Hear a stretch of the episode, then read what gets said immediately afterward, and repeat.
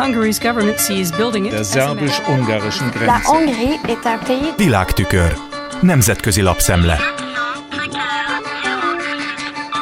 Köszöntöm a hallgatókat! Az EU szégyenletes módon szó nélkül hagyja Orbán unió ellenes félrevezető kampányának zuhatagát, állítja Cseh Katalin, a Momentum európai parlamenti képviselője az EU Observer című brüsszeli portálon megjelent cikkében. Felidézi, hogy a magyar kormányfő a múlt hónapban elmondott évértékelőjében olyanokat állított. Európában rajta kívül szinte mindenki a háború oldalára állt, még a németek is. Ezen túlmenően összemosta az LMBTQ közösséget a pedofilokkal, mondván Brüsszel a gyermekmolesztálókkal van. Továbbra is várjuk, hogy az Európai Bizottság válaszoljon ezekre a vádakra, írja a magyar EP képviselő. Cikkében kitér arra, hogy az Orbán kormány nemrégiben beüzemelte Brüsszelben a Matthias Corvinus Kollégium MCC elemző műhelyét, hogy az az EU székhelyén igyekezzék befolyásolni az uniós tervezést. A brüsszeli MCC think tank vezetője Frank Füredi egyben az orosz RT Russia Today csatorna kommentátora is.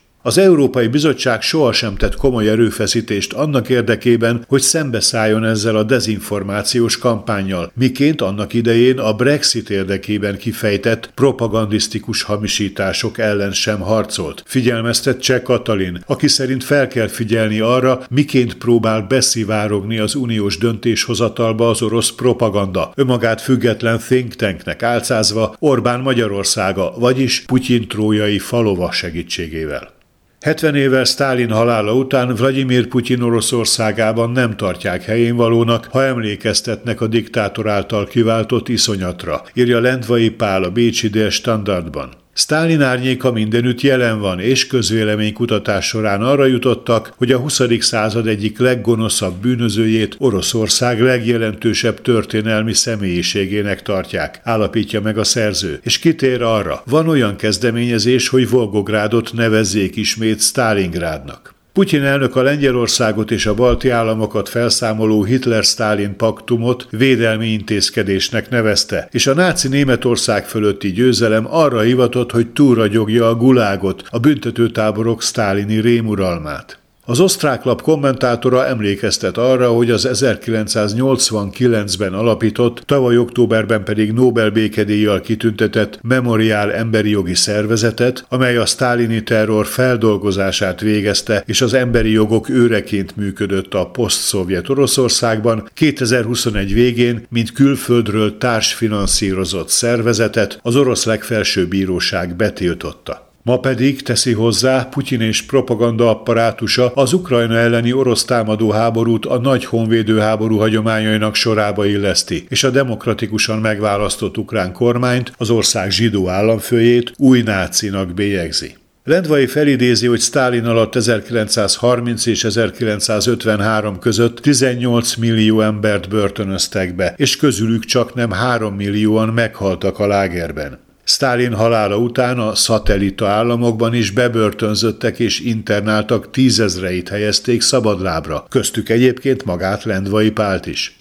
Beindult a desztalinizálás turbulens időszaka, de az Elbától keletre élő milliók számára csak négy évtizeddel később következett be a felszabadulás. Az akkor KGB alezredesként Dresdában működő Putyin szemében a Szovjetunió összeomlása a 20. század legnagyobb geopolitikai katasztrófája volt. Putyin a nagy orosz nacionalista diktatúra megteremtése után újra birodalmat akar építeni, hangsúlyozza a Der Standard szerzője. A háború ellenzőit 20.476 letartóztatással, 378 bírósági eljárással és 51 kiszabott börtönbüntetéssel szétverték, illetve külföldre kényszerítették. Az agressziót a lakosság 80%-a támogatja, és független orosz elemzők szerint a harcmezőn elszenvedett vereség sem vezetne teljes bizonyossággal a Putyin rendszer összeomlásához. Bár az elnök, ha veszélyeztetve érezné hatalmát, már csupán Sztálin módszereire hagyatkozhatna.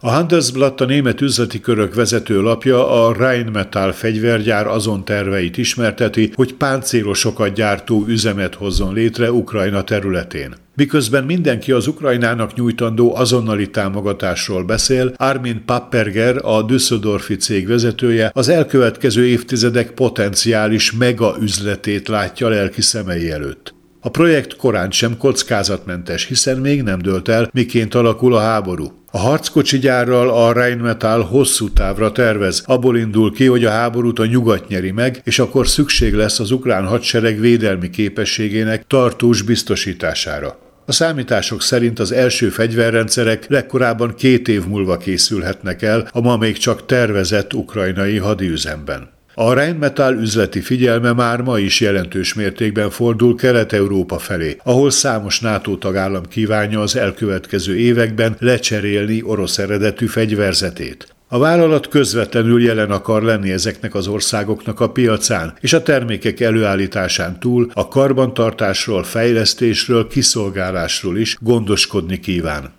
Nem csupán harckocsikról van szó. Ezt a stratégiát követik például a Lynx páncélozott szállítójárművek gyártására Magyarországon létrehozott közös vállalkozással. Ez volt ma a Nemzetközi Média Szemle Kárpáti Jánostól. Köszönöm a figyelmüket! Hungary's government sees building it Der a szerbus-ungarischen La Grenze. Hongrie est un pays Nemzetközi lapszemlét hallottak.